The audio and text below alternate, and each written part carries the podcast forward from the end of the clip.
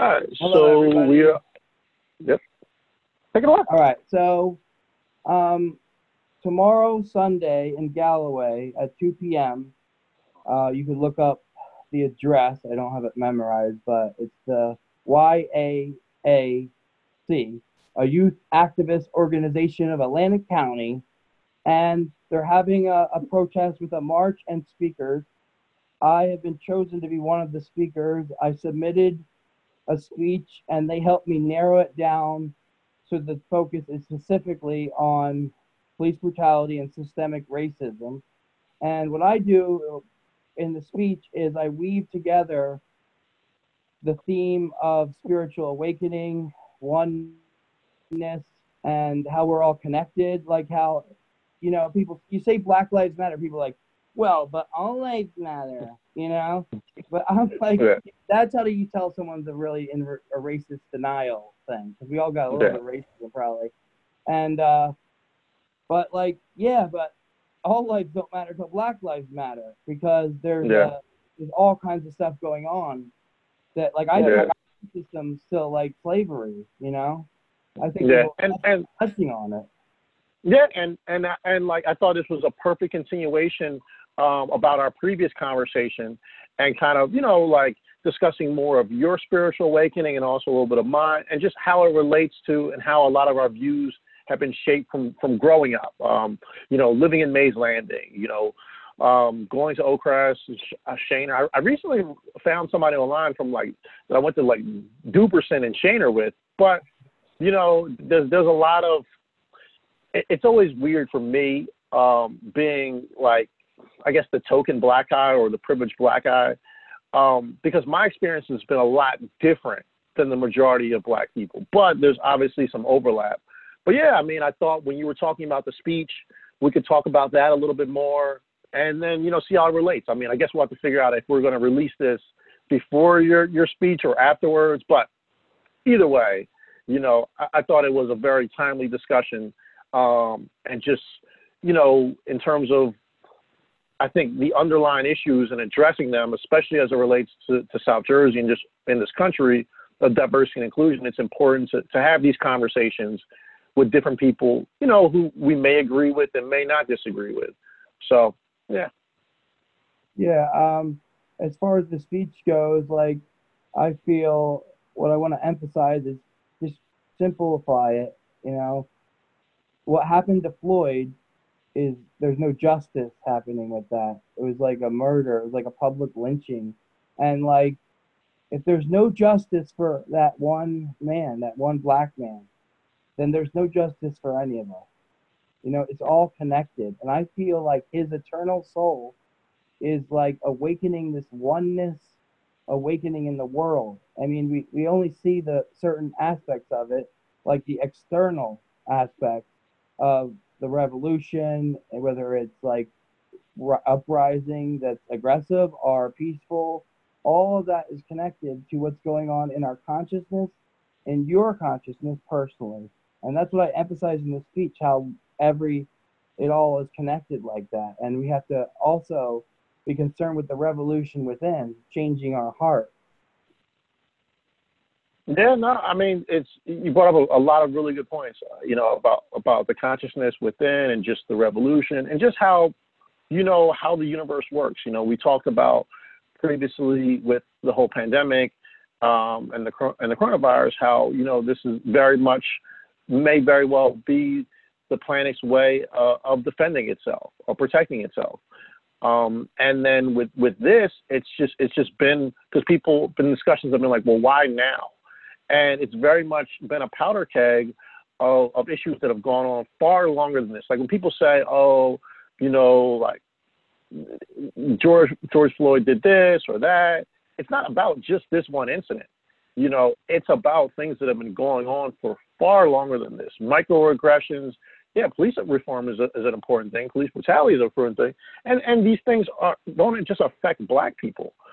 So it, it it's that, and then you know, to your point, you know, in terms of you know the spiritual aspect, and this is the one thing that my uncle always reminds me of, my mentors remind me of, and it's the one thing like I, I worry about you know, not even just black people, but specifically black people sometimes, is you have to be careful that you don't become too jaundiced and bitter and radicalized. And I think that's a really good point to like, you know, the things we talked about before, you know, in terms of both my spiritual journey personally, and we'll talk more about yours. But, you know, with me having Crohn's disease and, and having issues, you know, as a black man, it's very, very easy to become radicalized and very bitter. Um, you know, I, I did it for a, a point, and then you just you have to learn that like those things aren't helpful. And I think kind of what's been helpful for me during this process because normally I would feel very, very powerless. Um, you know, and I, I would I would also feel like I need to say something and do something, you know, with a matter of privilege as a black man. And so you can you can get very much caught up in that, and you kind of have to channel that energy. And I think part of why I wanted to have this discussion, especially us being from South Jersey, is you know to, to help help kids and people understand and just change some of that, shift that paradigm, and and get more people involved. Like I would love to have like a resources of all of our wonderful friends from Oakcrest, um, from all the different years and generations, to be um, resources and mentors to the younger generation um, that's coming through Oakcrest, and I and I hope that these conversations will be about that, and just help people prevent people from becoming very radicalized. Yeah, it's uh, you know, like it's, it's a as far as radicalization, like it's like that's often associated with aggressional uh, aggression with revolution. But you can be a peaceful radical. You could have radical ideas, which I think is not necessarily destructive at all. So I think it's important to define what one means by radical. But as far as Oakcrest goes, you know, amazing times, and I do have like a story from Oakcrest that really shaped how I understand things spiritually today. So should I tell it? yeah, yeah. All right. All right. And then and then after I do that, how about you share something from your experience? Definitely, definitely. Right. Great. That sounds great. So all right, so there I am in Oakcrest, and this is by uh, by sophomore year. I'm getting very depressed. Like I associated with people and I had friendships, but I didn't like anybody. I didn't like myself. I was very depressed. I was going through a crisis in the sense that I was the opposite of spiritual. I was into total materialism, radical atheism, um, all of it just random atoms. And on top of this depression and this feeling of social isolation and social anxiety was really intense to the point where I was contemplating suicide. I never did attempt it or, you know, at any point in my life, but I would think about it and consider it. And that got worse until junior year that I didn't tell anyone. And everybody's like, well, Eric, well, he was nice in high school. I won't remember because it was all going in within me. And I put a good front that I was calm and, you know, cool or whatever but I was really all this stuff was going on inside. And at the time, I was reading a lot of books, and I read a lot of books about the '60s. And what intru- intrigued me was the revolution aspect of it a lot, but also the psychedelic experience. And I didn't believe in spirituality, so I thought, oh, they're just having a fun time experiencing something I didn't get, and they would talk about the spiritual aspect of psychedelics, and I'd say, oh, they're just on drugs. You know, I had that kind of attitude. But then I was at the point where it was really bad, and I was like, I want to try it. You know, I just got the urge to try it, and my friend got it for me. That I won't mention his name, of course. Because uh, anyway, so he got a hold of some for me, and I took it. And I was on a beach in South Jersey called Margate. And at that moment, I don't remember what happened up until Margate. But once I was at Margate, it was about like 30, 40 minutes in. Everything was alive. I was the most intense, happy feeling of fulfillment and contentment. And everything was breathing and glowing with like omnipresent light, like everything. And then I remember at one point, every grain of sand was moving in slow motion out of my hand. Like, and every grain of sand had a universe in it, a whole universe. And I could see all the spiral galaxies. And I was like, oh. And then I was like kayaking at one point and everybody, no one around me was like, "Hey, are you on drugs?" Something? No, because I was like peaceful, and they were getting very like contact high to the extreme because everyone around me, like I'd interact with them and they'd be happier. I could just see it, how the vibrations affect that. At one point, I was floating above my body, like about two, like one foot, two foot, watching my body from above talk about something in a hot tub to someone at a barbecue later in the day. Yeah. Anyway, so I didn't have a thought in my head, a concept. I'm seeing God, no thought, just the actual zen of it. And as I came down, I was like, oh, I wish this would never end, but it did end. It's a drug, it's going to wear off. But Yeah. inside, I knew there was a spiritual dimension to life. I just didn't know to call it spiritual or God. But once I started reading about that stuff, I realized there was a spiritual element. And then I read the book Be Here Now. But wait, I was in Oakcrest, right? So after I had that experience, I went the next day at Oakcrest. I walked through the halls and I wasn't depressed. I was happy and I just smiling at people and I just felt a kinship with my fellow Oakcrest high school people. And I still had things come up, the anxiety and problems, a little depression, but I didn't want to kill myself anymore. I was, I had a, like, I loved life. I was, I was getting into Falcon TV. You remember Falcon TV? At I do. I started getting really into that. And my senior year, I was very passionate about becoming a filmmaker. So that was all due to my spiritual experience. But I was really like into that worldly success thing. But then I read Be Here Now, and that changed my life because it was in freshman year of college. And when I read Be Here Now, it got me into that same state without any drugs, just reading the book I got there. And then Nice. that everything is a big trip. So that's my story. Yeah. I can do it. Yeah, I was I was going to ask you like uh you know were you able to to to have that same feeling and experience you know after the drugs? And I'm glad that you you, you were able to do that. Um cuz cuz I it you know right that now. that It's called the it's called the here and now. And there's a place inside me now where I watch everything unfold from a place. This is gonna sound pretty intense, but I have a place where I'm God. I'm God. Yeah. I'm not your God. My phone's God. Everything's God. There's this place inside that just is at that same place as on the beach, without Yeah. anything. I'm not on LSD right now or anything. I'm just being, you know, you know. So that's cool that meditation does work better, but it takes longer and it takes discipline. Yeah, but but I mean, anything in life takes discipline. I mean, uh, we need to slow ourselves down and do more meditation and things like that. Um, so I completely understand it.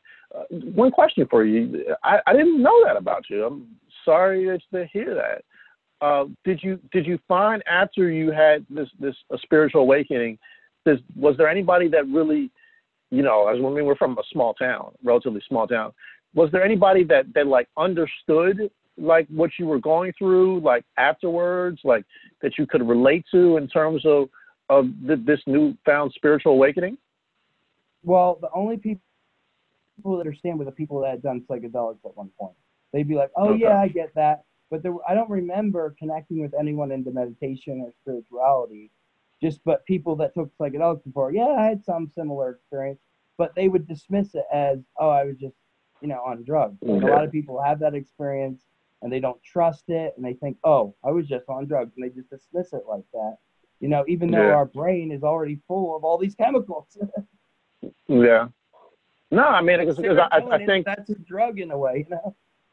Yeah, but but no, it's funny that you mentioned that because I think one thing that they they have shown success is is with introducing meditation and yoga and stuff into schools, and I I think that's something that would definitely help because I mean in a place like South Jersey, I mean it's it's a suburban town, so there's there's the But pros of that, but it's do you remember anybody that was on that wavelength in high school? no, I mean I wasn't on that wavelength, so I mean Yeah.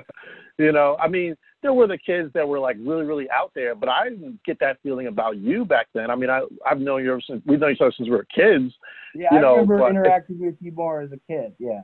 Yeah, but it's just it's it's also sad because I, I just feel bad that like, you know, not even just in small towns, but that people you know go through have these feelings of, of anxiety and suicide, and and there's just that they don't feel like there's anyone they can talk to. Right. that's I always, didn't feel like know. there was anyone I could tell that Yeah, at the time. Now I'm very open about that. I share about my story, you know, that I did It's go important. through that time and psychedelics. I mean, I'd say I've done them in the past. You know, and- yeah, But look at celebrities now. They have that trip, have a good trip, where Sting talked about it, Sarah Silverman. A lot of people are coming forward and saying, hey, I had a really life changing experience, you know? So it's not as like stigmatized as it was back when we were in high school. And but my Yeah. question for you is, Keenan, what about the racial issues in our high school? Because I might have a different perception of that of you, you know, compared to you. Well, that, well, that well, that's that's a good question too. So, like, as far as like racism, like I was in that very small minority. Like, I was a cool kid, so I was like, and that, but that also brings an interesting dynamic for me because I got along with the, the especially as I got older. I got along with the cool kids. I got along with the nerdy kids. I got along with the the the jocks. Like, so I was that guy. So, but the problem that it it led to later for me in life, it kind of I didn't I didn't I, there was some like racism when I was younger. My brother felt it a lot more because he wasn't um he wasn't as much of the token black guy as me. So a lot of racism that people felt, um, you know, especially black people, I was kind of immune to that. Like me and Mike were maybe Mike might have felt a little more, he's a little more outspoken, but I was quiet, well for the most part you know, people that knew me knew I wasn't terribly quiet. But people always look at me as that outlier, and I have conversations now about it, about people like, and they just they they think that my life is perfect, but they also look at me as the um as as the standard, and I'm I always tell them I'm not the standard, I'm the exception, and they always look at me and be like, oh, I don't see color with you, and I'm like, well, that's very easy because you know like. Uh, both my parents are college educated. I'm college educated. You know, I was always, you know, I always had a large group of friends. I was pretty decent at sports. I was smart, you know. So you, I'm the complete outlier. So for me, the only issue that I had growing up in a, small town like Mays Landing was that sometimes I felt a little bit ostracized um, with some of the black people. I didn't feel like I really quite fit in, and I think maybe that's why I kept to myself. Um, but I still had a lot of friends. Like I still had all these, like a really diverse group of friends, like I do now, as kind of the token black guy. I mean, there were some feelings of racism that I felt, um, you know, maybe like early on, um, you know, and, and in high school, and then maybe I was like, you know, there's this general, um, like normal, you know, like teasing and things like that. But even still, like the guys that I may have that may have teased me a little when I was younger, when I got older, they became my friends. So like I didn't I didn't have a lot of the same issues as a lot of other black people. And so for me, you know, going back into some of more of my spiritual journey, but for me it was like I had a very privileged life. And I had to and I realized that because after college and then when I got into corporate America, that's when it hit me like like a pile of bricks like, oh, okay, like this is what some of my peers may have may have faced, and this is what people that look like me. But but yeah, for me, um, I I, I, kind of like I didn't I didn't always fit in, but I, I created my own little world. I, I definitely get that from my mother, and for me, it was like I was kind of immune to a lot of things. You know, I, I was definitely sheltered in in those ways, and I think you know that's that's one thing that I think um, can be troubling. Um, and then you just you you may tend to feel like uh, when ex girlfriend would tell me, like a lot of my like issues probably stem with more just feeling ostracized and not really feeling comfortable as a black man. Um, and so what I learned is sometimes when you when you go to schools in more in, in cities, there's a lot more minorities that are you know that, that are like you that, that that are into sports that are that are into academics and you don't feel s- such a sense of isolation. But in the suburbs, that's the unfortunate part about it. You know, you may be well rounded and have a lot of different friends, but you may at the same time not quite feel comfortable in your own skin. And so that was part of also my journey, um, which I'll get into more, but that was also part of my journey of like figuring out who I was because I had all these different interests, thanks to my mother being wonderful and just surrounding me with so many different things um, you know, making me very cultural and under and having this very this this great education. Uh, but there was still a sense of like, where do I fit in in the world? And, and ultimately, I just realized that I found places where I fit in more, but I also had to learn like in some of those spaces that I was really striving to fit in, I'm never going to fit in. So that was also kind of like a big part of my journey, and I'll go back to explain more later. But yeah, for me, in terms in terms of racism, I had a very very different approach, a different very very different feelings and experiences on it than a lot of people did in South Jersey. Yeah, uh, my experience of it was uh, what I remember is um, my uh, dad was like really leftist, and but he struggled with that leftist liberal racism that was like masked with humor. He didn't use the N word, but he would say things like as a joke, but you could tell like his little subtle subconscious racism coming out. And that was I also got infected with that, and I try to work on it every day. And like, but he wouldn't use the N word, which was like I was about to. And he said, you know, when he was talking seriously, that we're all equal. You know, he thought that he had experiences of spirituality where we're all one so that applies to uh, ethnicity as well. So, uh, but his friends that were always in the shop hanging around, they were very racist and they would use the N word a lot. And I would get into arguments as I got older with them and a lot about it. And uh, yeah, they would just start just terrible stuff. And they, I know them to this day. They're all still very racist and they people that would vote for Trump or vote for like one of them voted for McCain just because Obama was black. It was the first time he ever voted. He didn't care about politics yeah. until the guy was black. So I was surrounded by that, and that was annoying. But yet my dad's teaching me this thing, and then you see the culture that's like, in my opinion, cultural programmed racism into our culture. Like you have the Cosby Show, but like what else do you have? You know, at that time. Yeah. So and then you have all that, and then but I found our generation, I didn't see that that much. I felt like people saw that was bullshit a lot. Yeah, but but, I, but, but I, also, like you know that's what I saw. Yeah. So. Yeah, I, I think it was it was kind of deep rooted. I don't know if it was so much our our generation. I think like we kind of didn't really have those same ideals and beliefs. I've heard some of the younger um, classes that came after us felt a little bit differently about it. Um, but but you mentioned something that was really good that I think is is the cornerstone of also South Jersey. Like it's a small suburban town outside of a big city, and I think the one thing that, like I said, like I was kind of sheltered in terms of, of my experiences growing up. But the one thing I learned is that it's just like I was surprised. Like it was kind of like a, a, definitely a spiritual awakening when I would come back home and, and and just hear people talking, and then realize like South Jersey was a very different place and very different place than I remembered. Like it was kind of like really jarring. And then I, but I was also surprised. We you know us being from Mays Landing and right outside of Atlantic City, you know, when it came time to vote for Trump, because for a long time I remember, you know, Trump as the guy who almost destroyed Atlantic City. So it was just it was just very very weird to me when I was kind of realizing all this, and then then I kind of realized kind of stepping outside of myself and looking at it like these people just just feel those feel trapped. They feel like they've been overlooked. And I think you know you really saw that with the opioid crisis.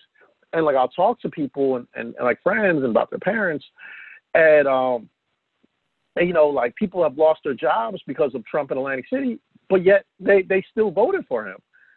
And and and but it, it's also just really sad because you know they don't that know, I don't want to sound too condescending, but they might not realize they're being manipulated.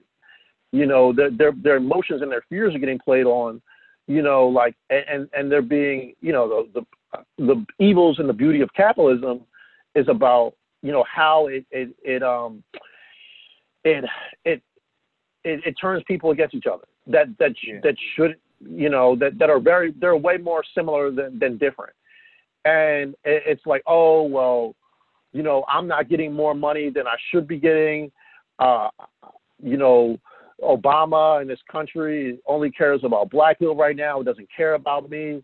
And you really, really saw that sentiment. And then that for me, you know, around that time was like, oh, okay, like South Jersey is a very, very different place place than I thought.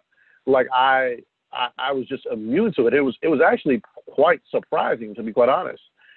And uh, and yeah, I just I just look back at it and I, and I it, it's sad because you know obviously we still both have have a lot of friends and family from South Jersey, and you just wish there was somebody that would more so unify the country because you, you hate the feeling that like you're you're at odds with family and friends and they can't quite see that they're being manipulated.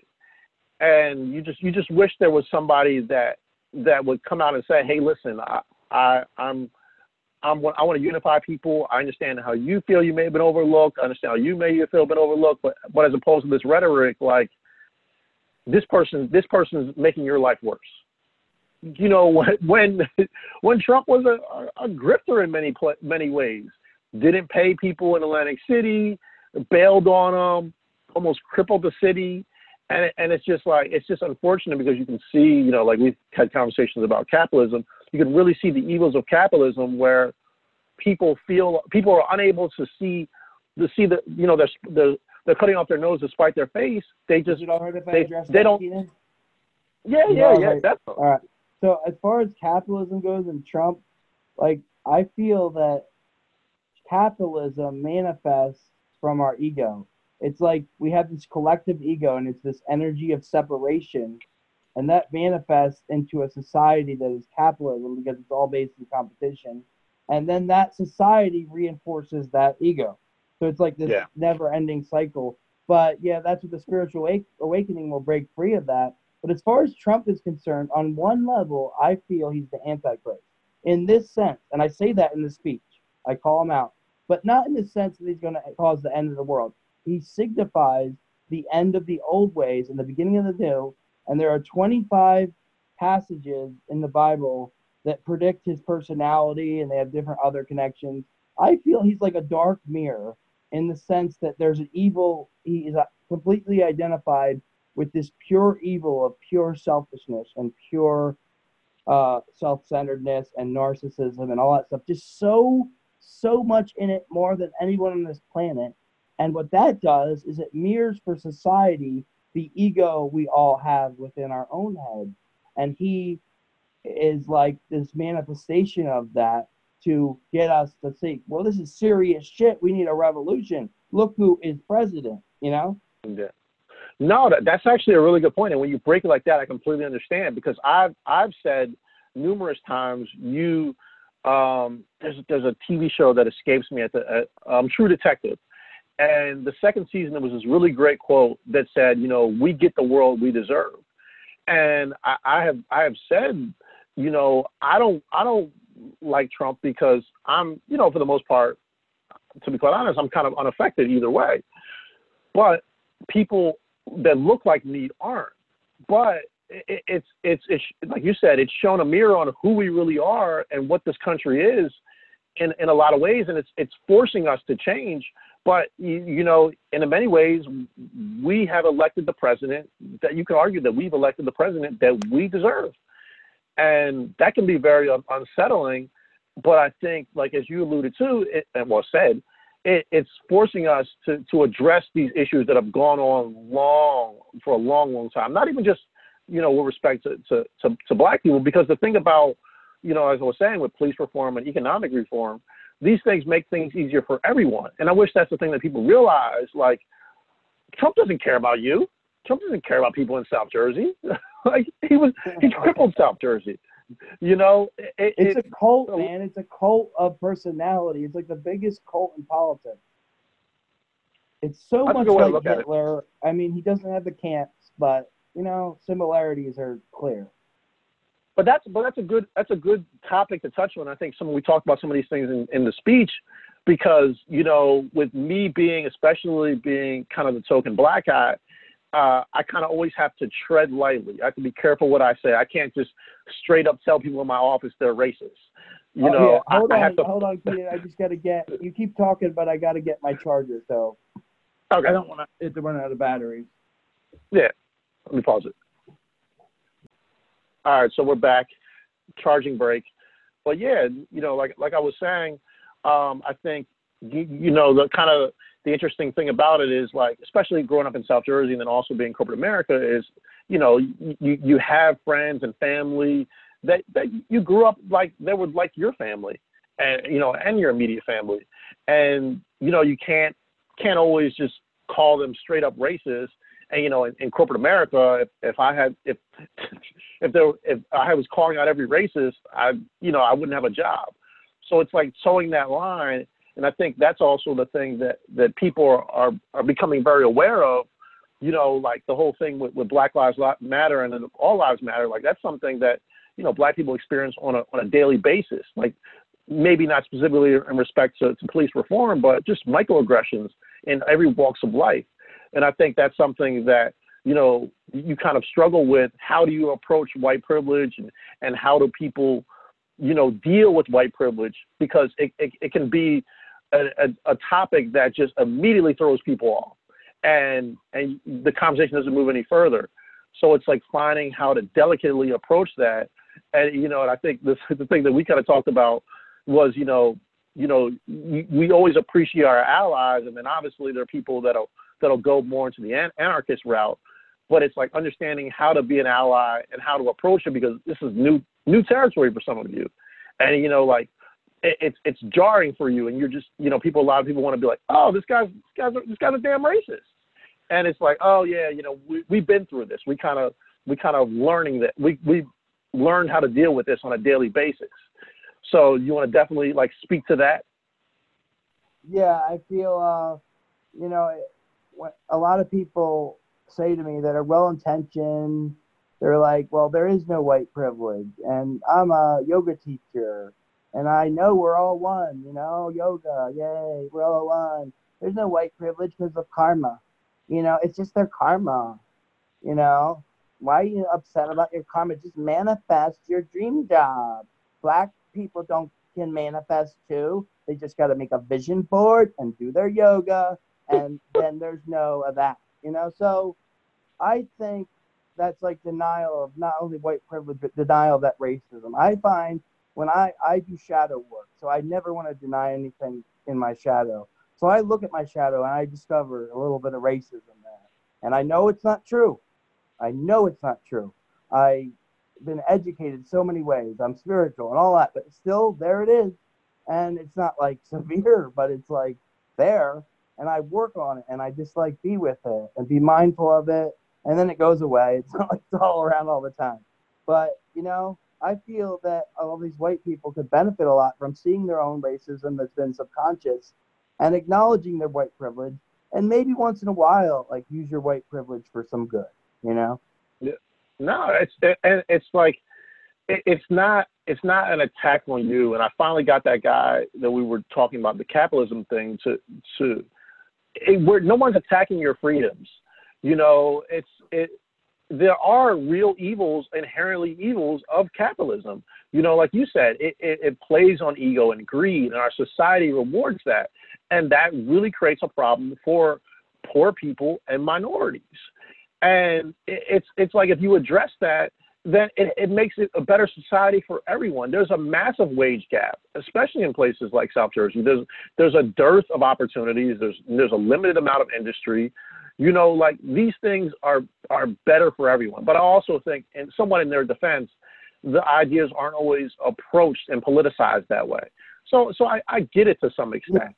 You know, you know, I remember that conversation. I really enjoyed that. Uh, I know they thought I was some crazy hippie communist psychedelic, but I just feel that, cap- I mean, it's obviously capitalism causes all this structural violence but what about the, the argument? There's no alternative to that because anything that's tried with a cooperative society ends up authoritarian. But I just have to fall into some sort of cooperative society that's based in the science and research resources we have on the earth and to distribute them evenly to uh, those that need it. And that is some sort of cooperative system. Now, I think it's a good idea that come up with another name for it than the dreaded communism or socialism, like democratic social. We need a new word, you know, that mm, people will yeah. automatically have 10 million assumptions about and won't understand it. They're like, I hate communism. Look, did you read what Karl Marx actually wrote? He said a voluntary society where everybody agrees to this system. He didn't say yeah. like the Communist Party killing people and you know, controlling everything. They did, like that was a perversion of the manifesto. You know, I'm not Yeah. saying we should do his system, but we could learn Yeah. from all this stuff and develop some sort of system that deals with climate change and human rights and war. You know, and Yeah. borders. What are these border things? Dissolve all borders now. Yeah, no, and, and yeah, I completely agree. I mean, because democratic socialism is not like communism or other or socialism Right, in right. any other country. Like. You know, you can you can simply have like a flat tax, which should exist anyway. You shouldn't have people not paying taxes, making billions and billions of dollars. You know, you can you can have term limits. You know, you you, you can redistribute the wealth that's going to help middle class and, and lower class families. You know, but it's always like, oh, eh, eh, it's me against you as opposed to us against them, and and that's and that's the problem. You know, Yeah. and and yeah, yeah. Well, I think it comes Yeah. down as far as money goes. My guru was big on that. He said money should be used to help others, and he also said money was like is like blood, and it has to flow to the extremities.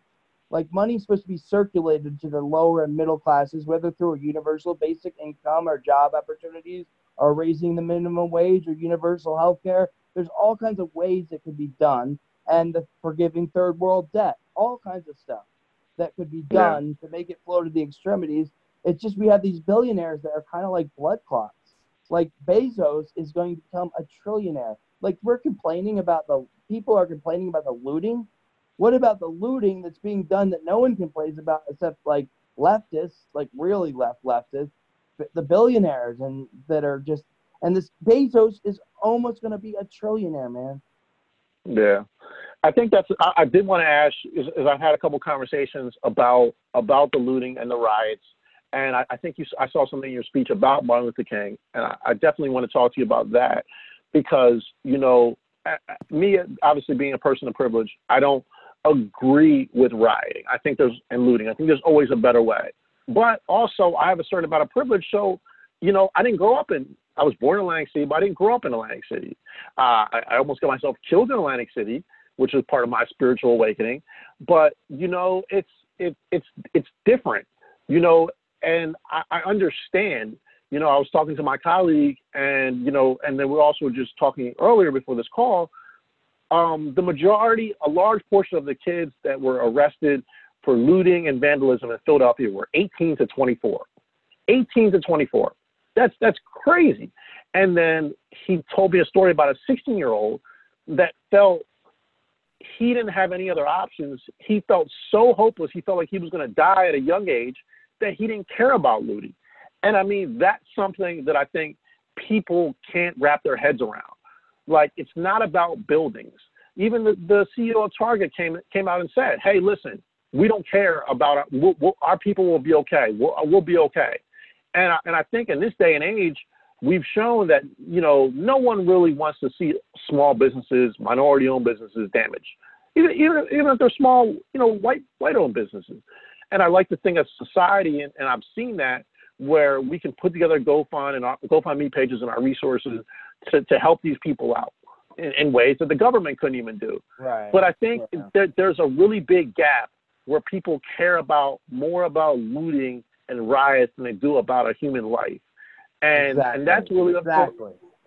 Yeah, and you know, it's like it's so true. Like I see a lot on Facebook of like these new agey white, uh, yeah, yeah, like let's love everybody, nonviolence. You know, like why do you have to riot? Just like meditate. You know, like send your love beam to the oppressor. You know, I think like that's like waving your white privilege around. Like when a white person does that, they're just like, "Look at me, I'm so white. I do yoga." You know, and I'm I love your- I love your- I love your yoga impression." you cracker. You know, so like, Yeah. I just look at it as like, hey, why criticize the rioters? And I would I posted something like this: Martin Luther King, like you said, I quote him, "Riots are the language of the unheard." So I'm saying it's really not my place to come up here and say don't riot or do riot. That's why I, I try to p- bring that forward. I don't feel I can preach to the rioting community to say Yeah. don't riot or people that are going to riot. People got to do what they got to do. It's a lot of Yeah. anger out there, and who can blame them for that anger? just put yourself in their shoes, being in their community, and wouldn't you want to do something? And some people they feel they have no choice; they're not being heard. So, what do you think no, about that, Keenan? No, I, I completely agree. Even as a black man, I don't. I think I have too much privilege to tell someone not to riot. I can tell you to do a better. I can I can tell you to do things a better way. I can show you a better way, which is a good segue uh, as we wrap this up. But it's not my place to tell you. Like I didn't I didn't grow up feeling completely hopeless. You know, like we we went to good schools. We had good families. Like we lived in the suburbs. A lot of privilege. Yeah. Yeah. Who who am I to tell you what to do and what not to do? And I think you know part of I guess a little bit of my spiritual awakening was, you know, I was a very privileged kid, um, nice clothes, you know, very spoiled. Um, I, I, I had a part-time job, and pretty much all that money went to my own luxuries. But I remember um, we had, you know, a lot of the cool, cool, a lot of the cool black kids would always go to Atlantic City and Pleasantville.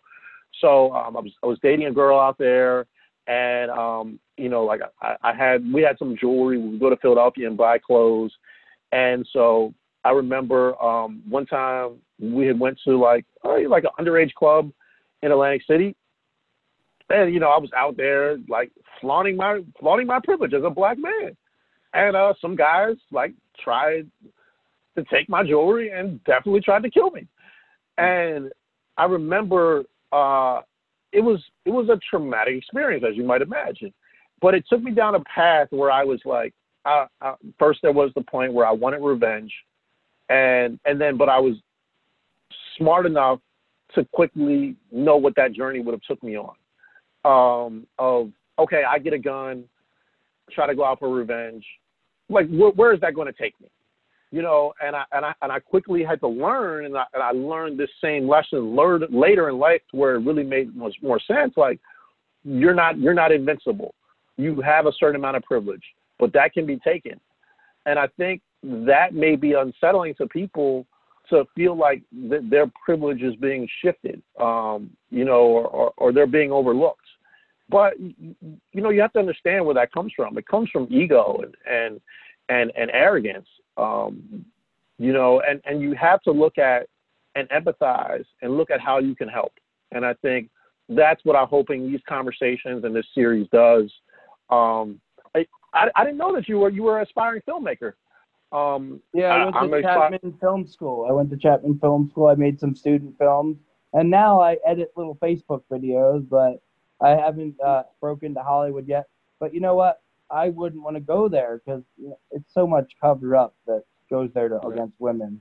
I wouldn't want to deal with that. Like I'll be on a set and all these women are being raped by the producer. I don't like that. Yeah. Well, well, we we have been kicking around the idea of like different short stories and documentaries. Um, I'm into about, that stuff. That's more my yeah, speed. Yeah. Let's let's do it, buddy.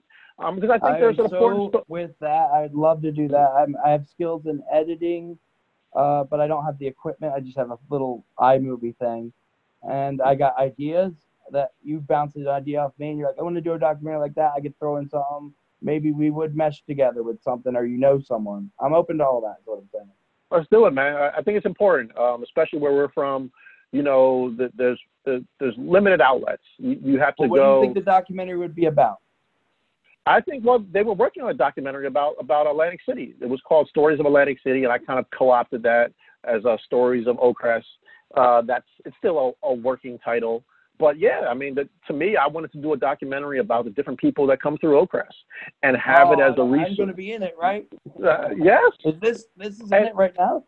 This this audio will be in it. Um, we'll work on after the pandemic. I, I always kind of dreamed of like being able to shoot stories and um, talk to people. You know, as as initially it was always just a documentary, and then I kind of saw it as also kind of um, a, a, diversity and inclusion, a community relations thing.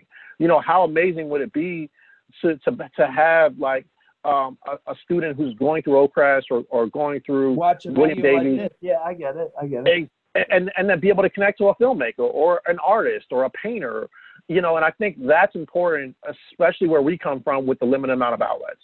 That's so, a great idea. A great idea. What do you think about incorporating into the documentary? It's a style I've, you've probably seen done before of stock footage stuff. like you're someone's talking about something and you throw in like a Google image and then you throw in stock footage and it gets like a more trippy effect. That's what I like. But no, I, I want I want all the stories. Uh, I was talking to I'm not sure you remember Nathan Hall. Uh, I was talking to Nathan, oh, Nathan Hall. Yeah, he's amazing Yeah. musician. Yeah, so I was talking to Nathan Hall. I, I want all the stories to be different and unique as each person. So yeah, I mean, i- i- if someone wants to use stock images or anything, I want them to be really creative and, and take on the art, artistic intent or the artistic direction of whoever the person is featured. You know, because I think Ah, we're so all, on my story, I would be the Bob how I want to edit it. Dude, that is an awesome idea. Thank you, sir. That's gonna be I've been working on it all. the different input you'll get. Like it will be like I've been working. I I don't remember a documentary quite like that. I've been working on it for a long, long time. I just didn't have anything to attach it to. And then as things were developing, I'm like, this is this is a community relations thing. This is a this is a diversity and inclusion thing. Because the thing that people like going back to what I was saying, especially with diversity and inclusion specifically, it, it's it's politicized in kind of the wrong way sometimes. But it, it needs to be more inclusive because you need to have buy-in from everyone. These are difficult, complex problems that we can't easily fix by ourselves.